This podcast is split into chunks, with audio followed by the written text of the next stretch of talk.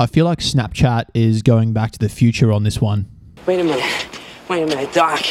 Uh, are you telling me that you built a time machine?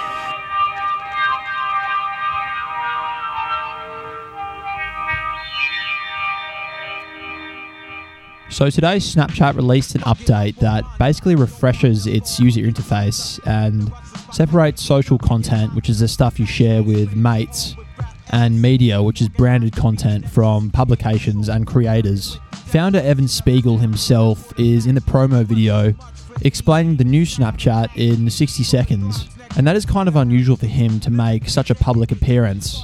It's arguably because it was made with investors in mind, seeing as this redesign was announced in Snap's recent earnings report. A disclaimer before we get into my thoughts on the user experience of the new Snap. I no longer have a Snap account. Inside, you will learn how Biff Tannen became one of the richest and most powerful men in America. I deleted it around six months ago when I realized that Instagram stories were basically doing everything Snap offered me. And it was really a waste of my time doubling up on essentially the same app.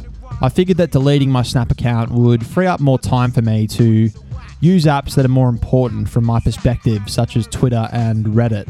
But prior to that, I was a pretty big user of Snap. I was there in the early days, the late 2012s, where Snap was really starting to blow up. I remember around this time, I was Snapchatting a girl I liked a heap, and therefore went way over my data cap. Mum was very pissed off with me, to say the least. So, this new user interface is kind of a minor change, but it has some big ramifications and suggests perhaps an overall shift in social media news feeds. To quote the Snap press release, chats and stories from your friends are now on the left side of Snapchat, and stories from publishers, creators, and the community are on the right. The camera still opens as the first point of call in Snapchat, which has kind of been its signature feature for a long time. Coming from my own experiences with Snapchat prior to its deletion, I already had some serious problems with the design, and I mean like personal behavioral problems. Hopefully we'll hit 88 miles per hour before the needle gets much past 2,000. I spent way too much time looking at Snapchat's discovery section. I just couldn't help myself. It's content that has no real value to the user at all, yet it's often so bloody addicting. I also followed people that I probably shouldn't have, like DJ Khaled. I fell into his trap of catchphrases and stupid antics. Why was I following that dude? He shouldn't have been in the same feed as the people that matter to me the most my mates. So, separating this branded and creator content out solves these problems. It allows me to focus on my mates and not fall into the trap of bullshit news or celebrity folly that I don't care about, yet watch anyway. So, this change is cool because it's clearly built with the user's needs in mind.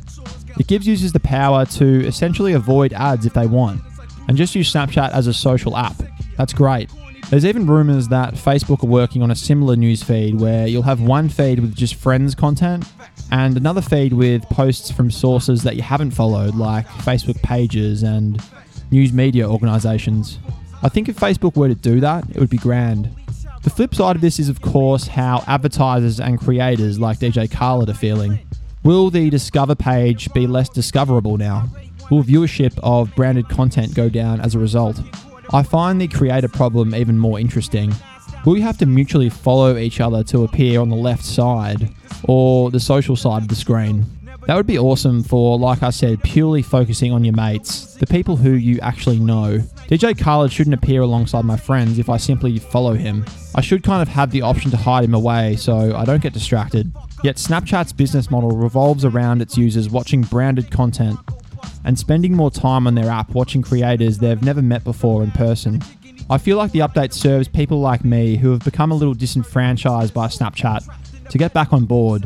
But for branded content and creators, maybe not so good for them and getting eyeballs on their stories. All up, it's an interesting play by Snapchat, who continues to be a fascinating company.